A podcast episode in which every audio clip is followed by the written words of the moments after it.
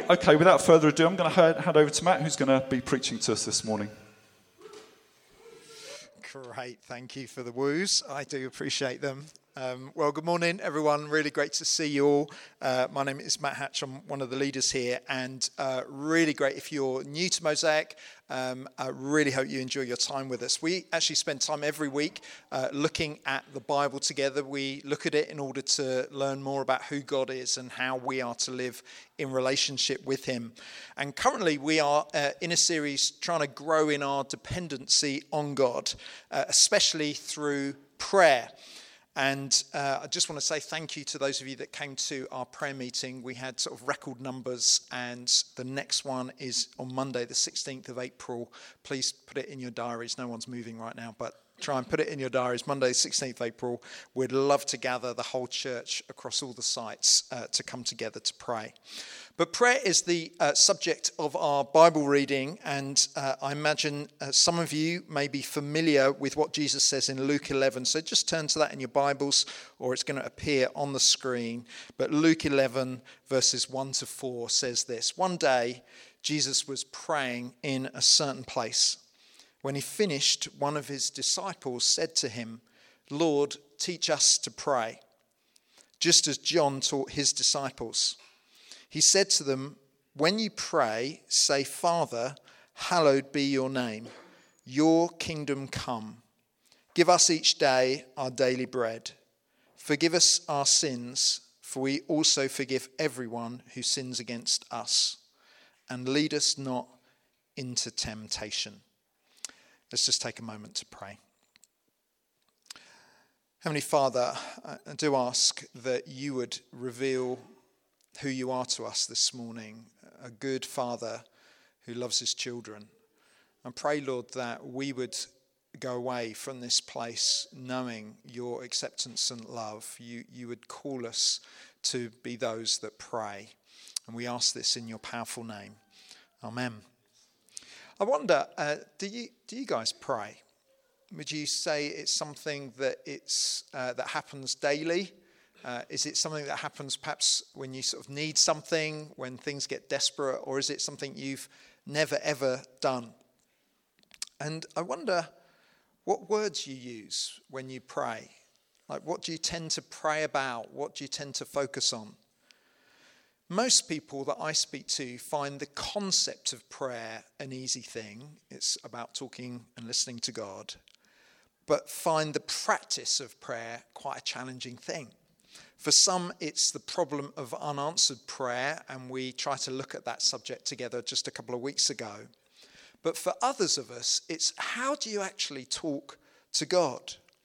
Do you ever, if you are a prayer, do you ever find yourself repeating phrases or sometimes just talking nonsense or starting sentences and not finishing them or beginning one train of thought and ending up thinking about something else. I can tell I'm the only person in the room that prays like that. No nods at all. Uh, it's interesting, our family, we pray often in the evening uh, just before we eat. And Philippa and I uh, noticed that we have found ourselves in those family times of prayer praying mostly about having a nice life and we find ourselves just saying, God, would you bless this? And would someone have a good time at that? And and it's great that we're praying as a family, but we do think there is must be more to it than God giving us a nice life. The Bible also acknowledges that prayer is difficult. The Apostle Paul, who wrote a lot of the New Testament, says actually in Romans 15, labor with me in prayer. And that's a very interesting choice of words to use. Work with me at prayer. It's almost like this great Apostle Paul is acknowledging that, hey, it doesn't come easy for most of us. So labor with me, work with me, sweat with me in prayer. And this question, how should we pray, I think is a very real question for all of us.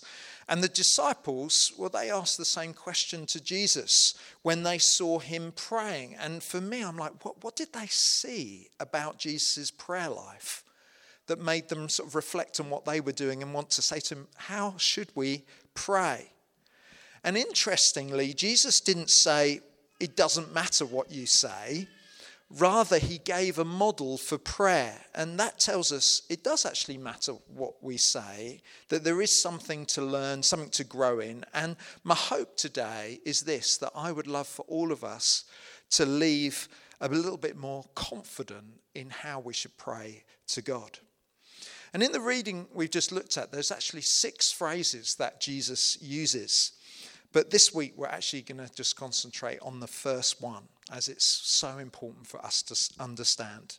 And the first phrase is simply Father, or some translations have Our Father. Jesus says we're to address God as Our Father. Now, um, you guys know that I have confessed very publicly before that um, sometimes especially when the kids were younger, there were times when they called out for me at home, you know, cried out at the top of their voice, Dad, and I pretended not to hear them. So deliberate deafness happened in my house, just sort of hoping that whatever the issue was, that at some point it would just go away and I wasn't needed. Thankfully, God the Father is not like me. Jesus wants us to approach God as a child speaking to a perfect father. Jesus wants to have a childlike quality before God. And that sounds easy, and many of you perhaps have heard that before, but it's not easy in practice. You know, uh, it may shock you. I've got three brilliant kids, but my kids are not perfect. There are days when they fail to live to the standards that Philippa and I set at home. They disobey the rules that we have. In fact, I could stand here all day telling you about the creative ways that they've rebelled against Pip and I in our own home. And in fact, something in me really wants to do that. Uh, it would probably make me feel a little bit better. But here's my point despite their shortcomings, my kids, uh, especially when they were younger, they still want to hang around us. They still want to talk. They still want to play because they can feel and know that we as parents delight in them, that we love them, that we enjoy them. And we're so glad that they are our kids and they can feel it. And are there times where I get grumpy? Yes. Uh, are there times where I just want to be left alone? Of course. Would I prefer if they disturbed their mum? Never. But could they, could they feel overall that I delight in them? Well, absolutely. And so they wanted to come and simply be with us. They want to talk, they want to play, they want to listen because they feel the delight. Now, Jesus understood that the main issue in our prayerlessness is we have a problem believing, grasping that God likes us, that God enjoys us, that God delights in us. We, unlike my kids, are more aware of our failings than God's grace when we pray. And you know, if I was to sit down with most of you in the room, and if you could go so far as agreeing, yes, there is a God, I imagine that you would admit, in a very general sense, that God loves us. And I just don't think many of us would have a huge problem with that. But if I was to take it from that high, sort of general level to sitting you down over a cup of coffee and saying to you, Do you think that God delights in you? Do you think God rejoices in you? Do you think God enjoys you right now? Then I wonder what you'd think and feel about that.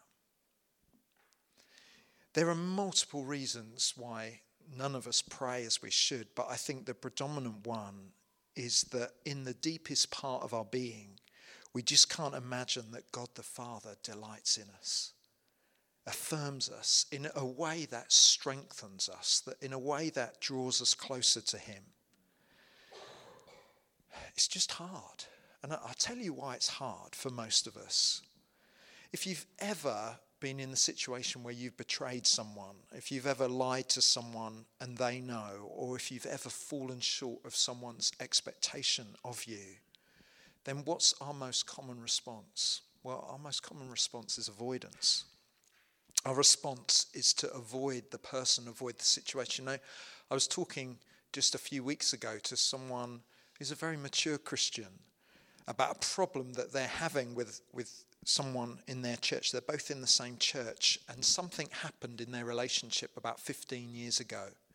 Something just went a bit wrong, and in, at the time they talked about it, but they never truly resolved the issue. And now they are in the same circles in their church family. And what do they do? When they're in the same room, when they're in the same vicinity as each other, well, they just avoid each other. And literally, one of them will walk into the room and sort of catch the eye of everyone in the room, but avoid my friend.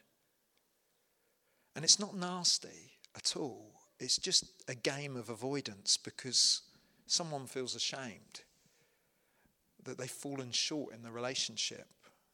And I'll tell you, my, one of my greatest fears for all of us in the room is that as we spend this sort of year of prayer as a church family, focusing on prayer, a great fear would be for us not to learn more about being a child of God and experiencing the depth of the phrase, Our Father.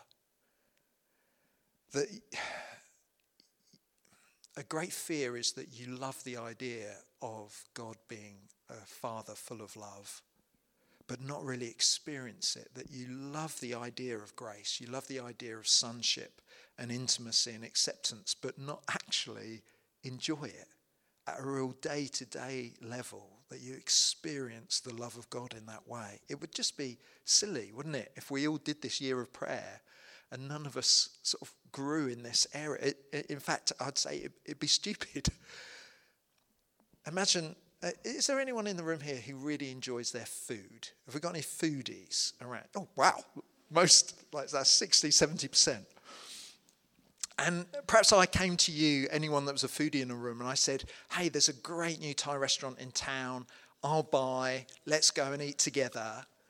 And you saying to me, and you saying to me, um, well, I d- I don't really ever eat.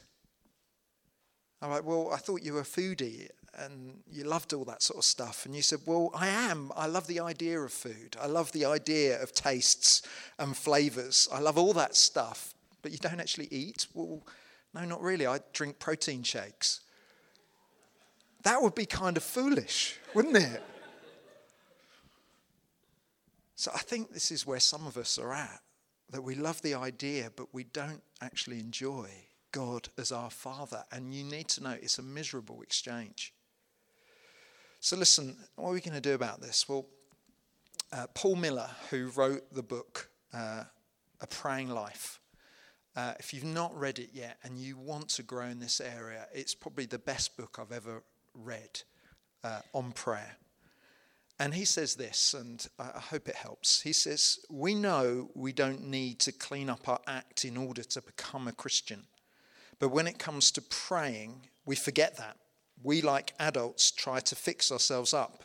In contrast, Jesus wants us to come to him like little children, just as we are. The difficulty of coming just as we are is that we are messy, and prayer makes it worse.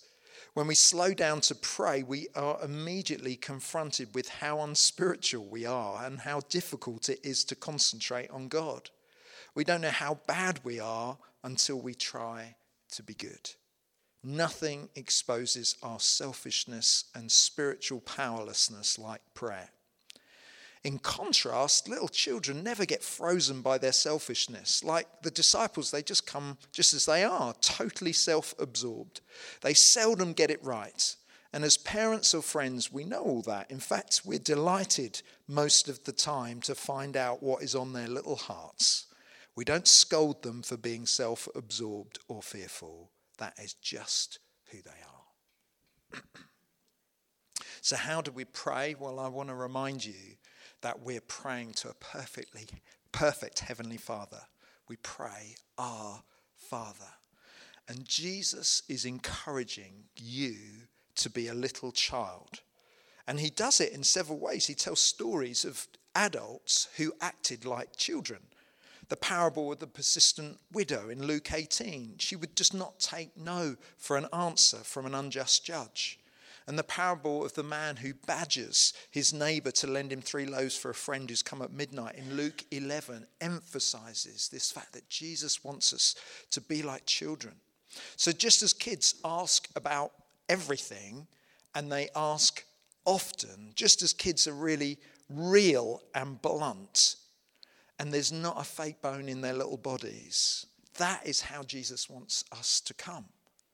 And even though some of us are quite uncomfortable with that kind of authenticity, especially with God, you know, many of us prefer to approach God in a well organized or systematic way. We've thought out our prayers. Or we just get really frustrated that our minds get sidetracked when our prayers come out sounding just spiritually inept. We need to learn what it is to be real. You know, when we pray, we believe as Christians we're talking to a person. And often conversations can jump all over the place before returning to the main conversation. Instead of getting frustrated if that describes you when you pray, we should perhaps pray about the things that our minds wander to. And that actually might be more spiritual than we realize. And we should not only ask like children, but we should trust God like children. Paul Miller again says this children are supremely confident of their parents' love and power. Instinctively, they trust. They believe their parents want to do them good. And if you know your parent loves you and protects you, it fills your world with possibility. You just chatter away with what's on your heart. If it, it works the same in the world of prayer. If you learn to pray, you learn to dream again. As we get older, we get less naive and more cynical. Disappointment and broken promises are the norm instead of hoping and dreaming. Our childlike faith dies a little thousand little deaths. So this week, let's try and get some time with God every day. And let's pray and think about what we mean and experience when we say, Our Father. And practically, as I finish, let me just give you some thoughts. And this is really practical stuff you can put into practice this week. Stop trying to control every inch of your life. Allow your anxieties and problems to bring you to God in prayer. Shift from worrying to watching. Instead of waiting for the perfect spiritual state to lift you above the chaos, just pray in the chaos. And as your heart and circumstances generate problems and concerns. Keep generating prayer and watch the chaos lessen. Pray continuously. Like when you're in a traffic jam, if someone's just said some hurtful words to you, or there's a pressurized deadline, treat all of those things as invitations to come to God in prayer. Use these little prayer bookmarks. We gave these out at the start of the year. We asked you to write some names down of people that you want to see God bless, you want to see come to know God personally. And we've asked you just to pray each day. You know, I've done that. Let me be really honest with you. Um, as I look at the names on my little prayer bookmark, I feel like they are further away from God than when I first started praying. And I feel relationally a bit more disconnected from them than I did at the start of the year. And it's really tempting for me to look at this list and just feel bad or feel guilty or feel somehow that God is not listening to my prayers. And the best thing for me to do instead of giving up is simply to commit to humbly confessing and repenting of any stuff in me that uh, is wrong. But probably more importantly is just be honest with God and say, God, when I look at this list, it makes me feel this. Please help me. When you don't have the faith of a child, when we don't feel like praying, commit to thankfulness to God. You'll be amazed at how that changes your perspective if you just list the things in your life that you're grateful for. And listen, when we pray, let's not try and get our prayers right. Just tell God where you're at and what's on your mind. That's what little children do. They come as they are and say what's on their minds. And lastly, instead of being frozen by your self preoccupation, talk with God about what's on your mind, what your worries are. Tell Him where you are weary in life. Because if you don't begin with where, you're, where you are, then where you are will sneak in the back door and your mind will wander to where you're weary anyway. So why not start with where you're weary and work from there? I hope some of that is helpful. I had three people nodding through that. Um, I take that as wholehearted agreement from you all. But c- can you see that I, I th- next week we're going to look at the other parts to this prayer. And there's another part to approaching God, which is hallowed be your name. But today we're talking about our Father. We're talking about how we approach our Father in heaven. And I just feel it in us that for many of us, what we need to get over is this huge sense of guilt or distance that we feel from God because we're so aware of how um, guilty or bad we are. And that's not how we feel as parents towards our kids, and it shouldn't be how we approach our Heavenly Father. Amen. Amen. Why don't we stand to our feet and I'd like us to pray this together. Uh, this is the version that I learnt at school, and uh, this is the version that I say even when we do the modern version. So I thought, let's go old, old school today. And uh, we're going to pray this aloud together. I'm just going to say, let's just pause after the first line. So we're going to say, Our Father who art in heaven. Let's just pause. And that's your moment just to think about how am I doing in relating to God as Father, and then we're going to read the rest together. So is uh, that okay? Should we just say that together? Our Father who art in heaven. Let's just pause.